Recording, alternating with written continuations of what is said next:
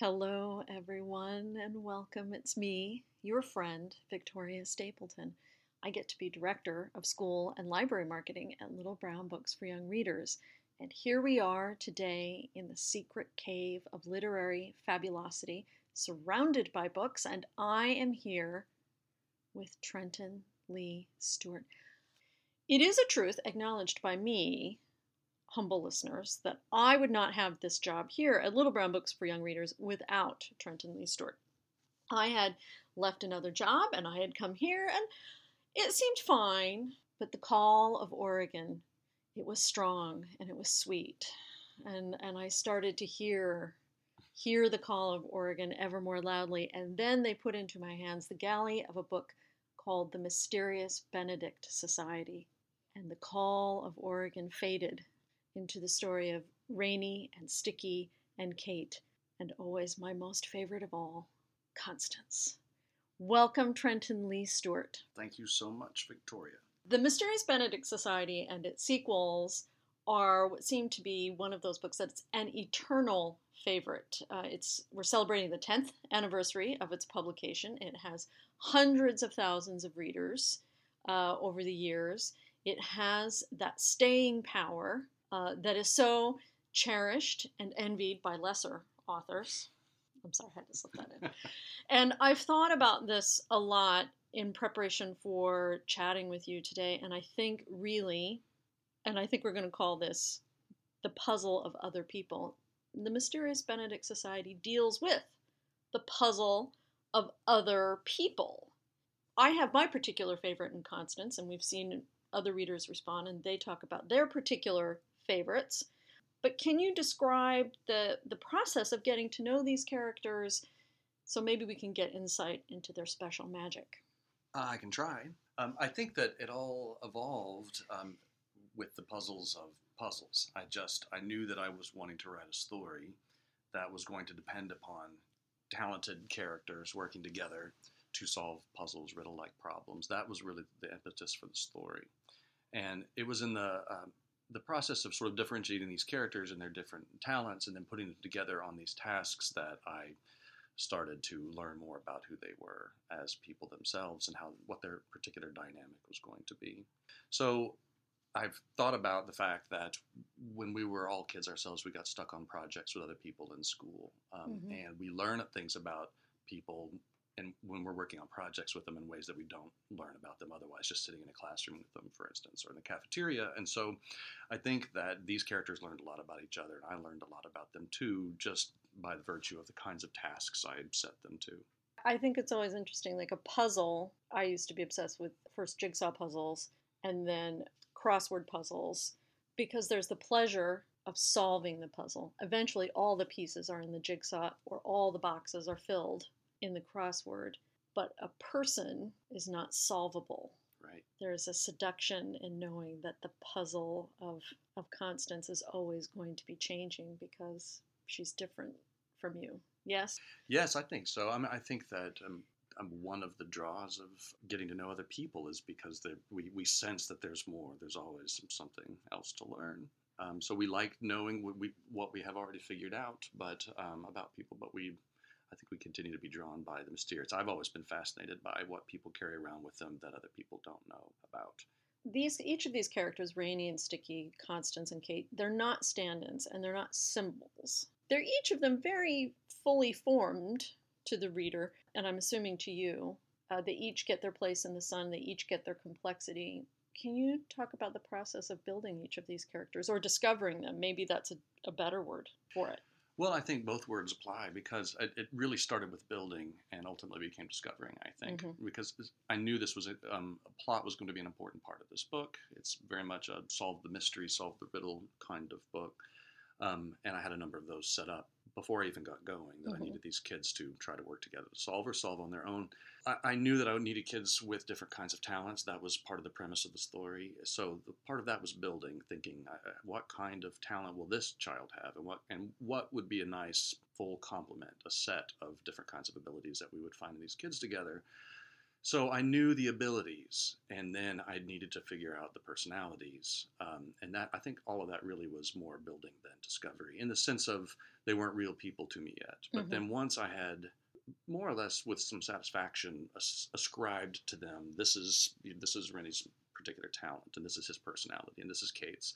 Once I had done that, and then I set them to working together and figuring out how they were going to interact with each other, just trying to be true to the few basic things I had already established Mhm. about them. Uh, that then I think started to become a discovery. Here, this is what's Rennie's voice, and we hear his voice differently when he's talking with different characters. And you know, what's Kate's voice going to be like, and what's Constance's, and so that part really was kind of figuring out who these people were, like getting to know them Mhm. uh, in real life. Except in this case, there were life and death stakes for these kids, and so As you- there are. so I think that sort of pressurizes, you know, their personalities in a way. It's interesting you speak about Rainy, and we're going to have to talk about this a little bit Rainy versus Rennie. But you mentioned Rainy is different, comports himself or speaks differently with different characters. I know he's the main character, and we'll we'll get to a couple of the others in a second. But he, as the as almost the A character, you expect the A character to have a, a, a firmness or almost a almost a, like the magnet in a compass that gives you the the orientation for the Mhm. story. But he's he's very subtly mischievous and I don't want to say untrustworthy, but he's unexpected. Hmm. I know he's he's named after one of your friends, but when I first started reading the book and I read aloud to myself, I said Rainy because he seemed fox-like, and that Rainy is short for Reynard. Sorry, I did take a lot of French, listeners. Do I remember anything other than "Where's the train"? No, I don't.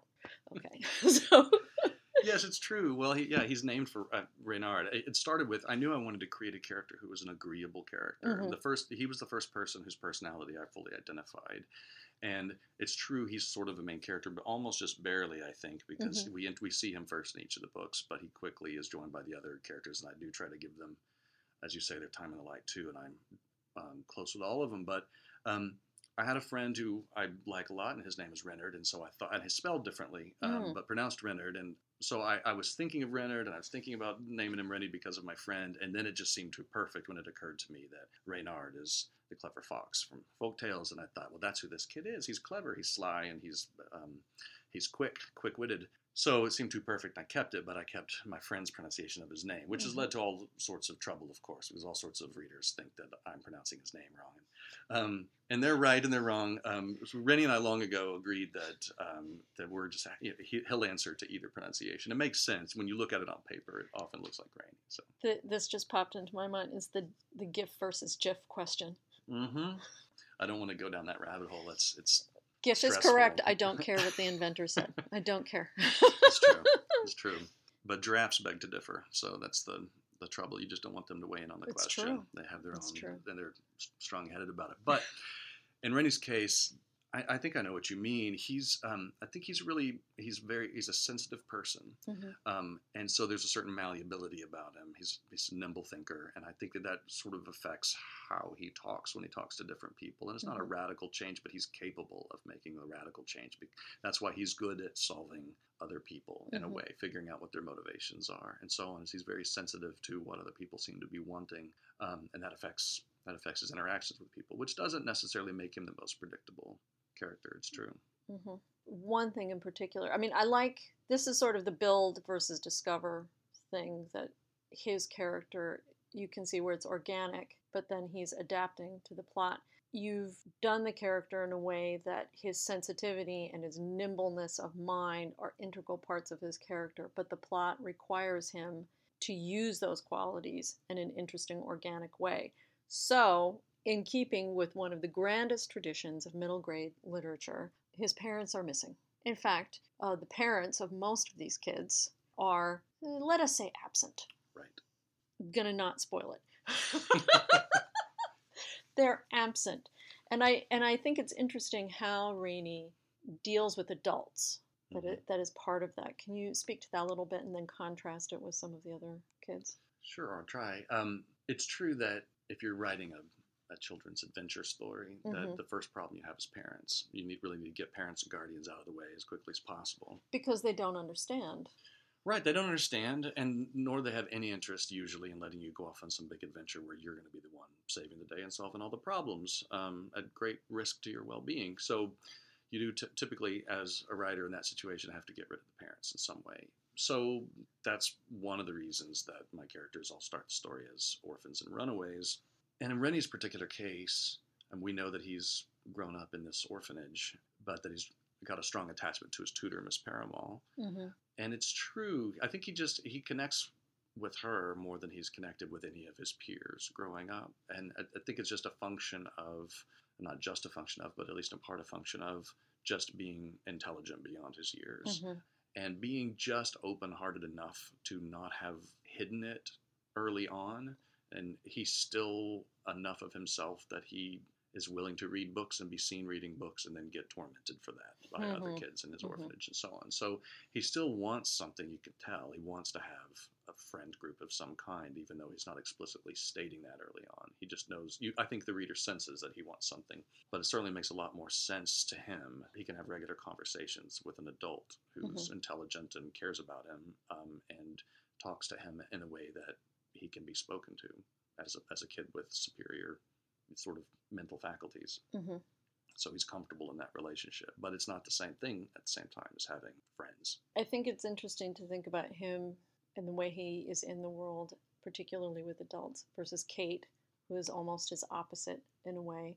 She's just as smart, just as creative, just as inventive, but it's a different sort of intelligence. I'm a huge fan of Gardner's theory of different intelligences, and hers is very, as you would say in the academic parlance, kinesthetic uh, or kinetic. Is that, that it's about movement, and her her way of relating to people is extremely physical, but in the way you presented her, it's no less valid or useful or enjoyable.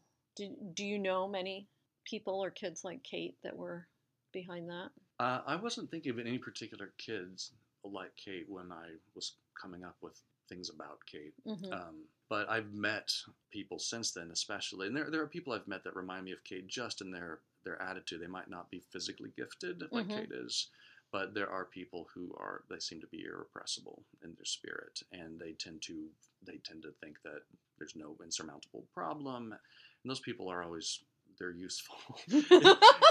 they're useful if you you know if you have other people who say we're all doomed. It's nice to have a sort of counterweight of somebody who says no, this is going to be fine. She's just game. Yeah, she is. She's up for anything, and I love her her fearlessness and yet her just blunt practicality of I have this bucket that has everything I need in it, hmm and we're gonna get there. I don't know where he- there is, but we're gonna get there. Right. Yeah, I think Kate definitely. I mean, they they've all had different experiences with th their own particular gifts and Mhm. what that how that has shaped their personality. And in Kate's case, I think she's she's a person who doesn't doubt her ability to do stuff because Mhm. she's always been able to do it and she, she's always been able to solve problems and so she's been pretty comfortable being who she is this quirky person who chooses to carry a bucket with her because it solves all the problems that she thinks need to be solved and she's the one who's run away to the circus and so she interacts with adults in her life but not really in any kind of a, a way in which she i don't know she doesn't subvert herself in any Mhm. way she tends to put herself forward as being the person that she's going to be She has almost the most childlike or innocent um, approach to life, which is interesting to me when you contrast it with Constance, who truly is constant. yes constantly contrary Oh, Constance Contraire, my heart loves you best of all. Gee, listeners, I wonder why. No comments. If I think of Kate as a young soul, I think of Constance as like the oldest woman in the world wrapped in a very itchy red bathrobe. Would that be accurate? I would say that that image was my touchstone when I started writing the character of Constant. Because I remember I was looking at the cover of the of the 10th anniversary edition. Then I went back and I looked at the original cover, and there she there she is. Constance is is, is not the most physically prepossessing character, but she has so much power packed into her presentation of just she will cut you with the sharp edge of her tongue, and yet you're not interesting enough to her to forego a nap. And yet, I'm also afraid of Constance. I am legitimately afraid. if 30 years from now were she alive would what would constance be doing? Would she be ruling the world? Would she have expanded to the universe? I mean that's she just really I, I think it's safe to say that she's ruling whatever universe she occupies at the time. Unless she's changed dramatically i'm sure she's changed somewhat um, by the time she hits 30 but yeah constance was she scared me too even just as a writer trying to come up with a character that i knew needed to be a problem for Mhm. her friends um, that I, I wanted to make a character who created challenges for the people uh, working with her and so she needed to be in her way supremely annoying and obstreperous and obstinate and all, all of the adjectives that apply to a stubborn child with a really strong personality i wanted her to be like that but not make readers not want to yeah. follow her or throw the book away or get tired of her, but actually find it endearing or amusing or enough that they would want to stick with her. well first of all obstreperous is one of the best words in the english language and not used nearly enough. I, I think also just supremely awesome for her. I said awesome. I'm so sorry people. I know. I know. I grew up in the 80s i'm sorry. But a perfect word for her it's interesting to contrast her with kate and rainey in that rainey is more a measured response to trauma and uncertainty and Kate is sort of a joyful, willing, fearless overcoming of difficulties or or diffi- hard situations, and Constance is sort of like I just don't care, but not for a naive way, in a naive way, or or through wisdom. Just sort of I have zero special word left to give, or I never had them, or I left them at the Yeah. office or in my playpen. Please do not start with me. So it's it's not so much a fearlessness; it's a refusal to acknowledge that something should be feared. Um, it's a really interesting question. I, I think because she's she's a peripatetic critic Mhm. of every situation she enters. I think so. She she recognizes on some level we see early on what all the kids recognize that there's this supreme threat, and they're going to have to band together to try to combat it and essentially save the world or save a lot of Mhm. people. So it, it's as though Constance has signed on for the task. Sure, I'll do it. But then all the way through, she's just going to point out what's ridiculous about things. So you know, Kate's kind of half per, glass is half full kind of person, Mhm. and um, R- Rennie might approach the glass a little bit differently. Constance is just going to criticize the glass in a way. and why are we engaged in this exercise that makes no sense? Somebody did not wash this glass properly. There are still drops left over from. They did not use the casket. Okay, I can hear her uh, now, and yet she still has a yearning for Mhm. belonging Yeah, in this group. Certainly she does. And I think Constance in her way, um, and we have yet to talk about Sticky, of course, but I think she's she's just the least developed in terms of learning how Mhm. to make the connection. You know, she wants a connection, but but she does not know how to assert herself in a way yet that is creating the kind of connection with her friends probably that she feels she wants. It's being created. I mean, they're Mhm. all loyal to each other by book's end for sure, but it's a challenge getting. It's not a straight path getting there with Constance. She's figuring out how to be with people. I think even as she she contributes by virtue of her personality, she contributes to the mission too. I think it's great that that she has this brittle quality to her, and yet somehow a learning curve inside her.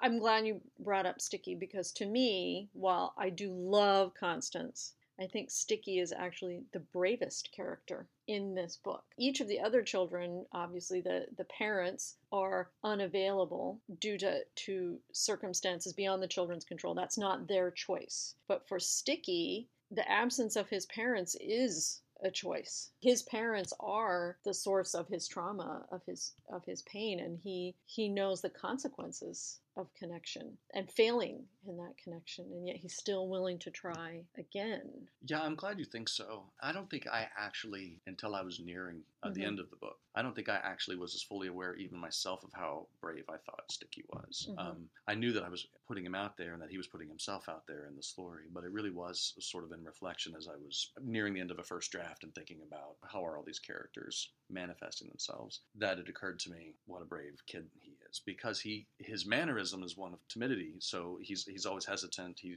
he's full of self doubt, and a lot of that has been earned. So he's been under these highly stressful situations in Mhm. which he enters quiz contests, and so he's been under a lot of pressure when he wouldn't necessarily have chosen it for himself. Um, and so sometimes he's frozen up, despite his great knowledge. He's frozen up and done badly. So yeah, he's he has failed before, and he had this difficult situation with his parents that Mhm. made him feel like he was not succeeding in that relationship, as you say. And nonetheless, like all of them, he had this sense of um, wanting to find out what that special opportunity was. He didn't give up on the possibility of maybe his gifts being something that he could use to be part of something. But because he is at this point of his life a nervous kid who doubts himself a lot and pretty regularly, it does seem to put him in the brave category in a way that the others don't quite exist, even uh, exist in, even though they're all pretty brave. Even kids. Rainey, which who we I usually think of as brave, I don't think he's as as brave as Sticky. And speaking of names, Sticky's name to me, as I worked through the entire series of books and I've reflected on him, that name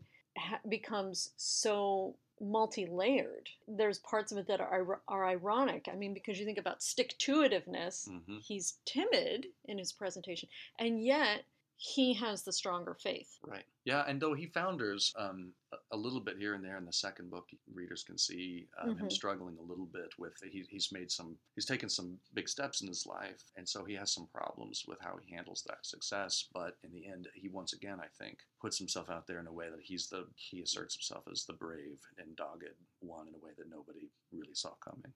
I'm glad we spent a certain amount of time talking about these characters and the organicness of their decision making because it really is about decision making. In middle grade, good middle grade fiction, it's where the characters realize the world is not does not exist in its current pattern or shape or whatever by fiat. The world exists because adults made choices and they can see adults making choices and they are learning that they too can make choices. And it's interesting to see how they relate to each other, but then to the adults in their lives, they're, for lack of a better term, they're in loco parenti. I said that. Oh my lord, I For- said that For lack of a better term. for lack of a better term. I don't want to say relate, replacement parents or foster parents because that brings up other issues, but how they relate to those adult authority figures. And it's just interesting in each of these cases how these kids could decide differently. We're presented with Mr. Benedict, who is a supremely amazing character, except there is, Ledroptha Curtain, first, the best name in middle grade fiction. I defy the listeners to find a better one. And they will fail. they will fail. Mr. Curtain is, he's not just a villain, he's a set of different choices gone a different way from his twin. And he's he is himself seductive in a way. I mean, after all, the main vehicle of his of his villainy is the whisperer. Can you talk a little bit about what you've put into that plot? Because that is a lot about these kids deciding for themselves. Right. Well, yeah, it's interesting to consider how, for me, how Mr. Benedict and Mr. Curtain developed differently um, Mhm. under different circumstances. And the circumstances of Ledroptha Curtain's childhood remain mysterious to us. Ultimately, in, in my books, I explore Mr. Benedict's circumstances and how he became the person he is. But yeah, certainly they're they're very different individuals. And Mr. Benedict is sort of embraces the messiness of life in a way that Curtain doesn't. Curtain Mhm. always wants everything to be strictly controlled, and that's part of where he comes from. So, because we don't know about Mr. Curtain's uh, upbringing, we can't really talk about this uh, in terms of nature versus nurture, which is frankly not super interesting anyway. But they are, when you think about it, there's this letter of the law and the spirit of the law. There's authority based on constraint, and then there's authority based on growth. Is that something you thought about at all? Yeah, I think that's pretty accurate. That in both cases, I think in Mr. Curtain's case, it's delusional in a way, but in both cases, there seems to be a belief that, that the world can be a better place. Mm-hmm. And both are fully engaged with that idea as Mhm. a project. But in Mr. Benedict's case, what he's having to do is essentially oppose what Mr. Curtain is trying to do Mm-hmm. because he is trying to um, make the world a better place through a specific kind of execution of authority, as you're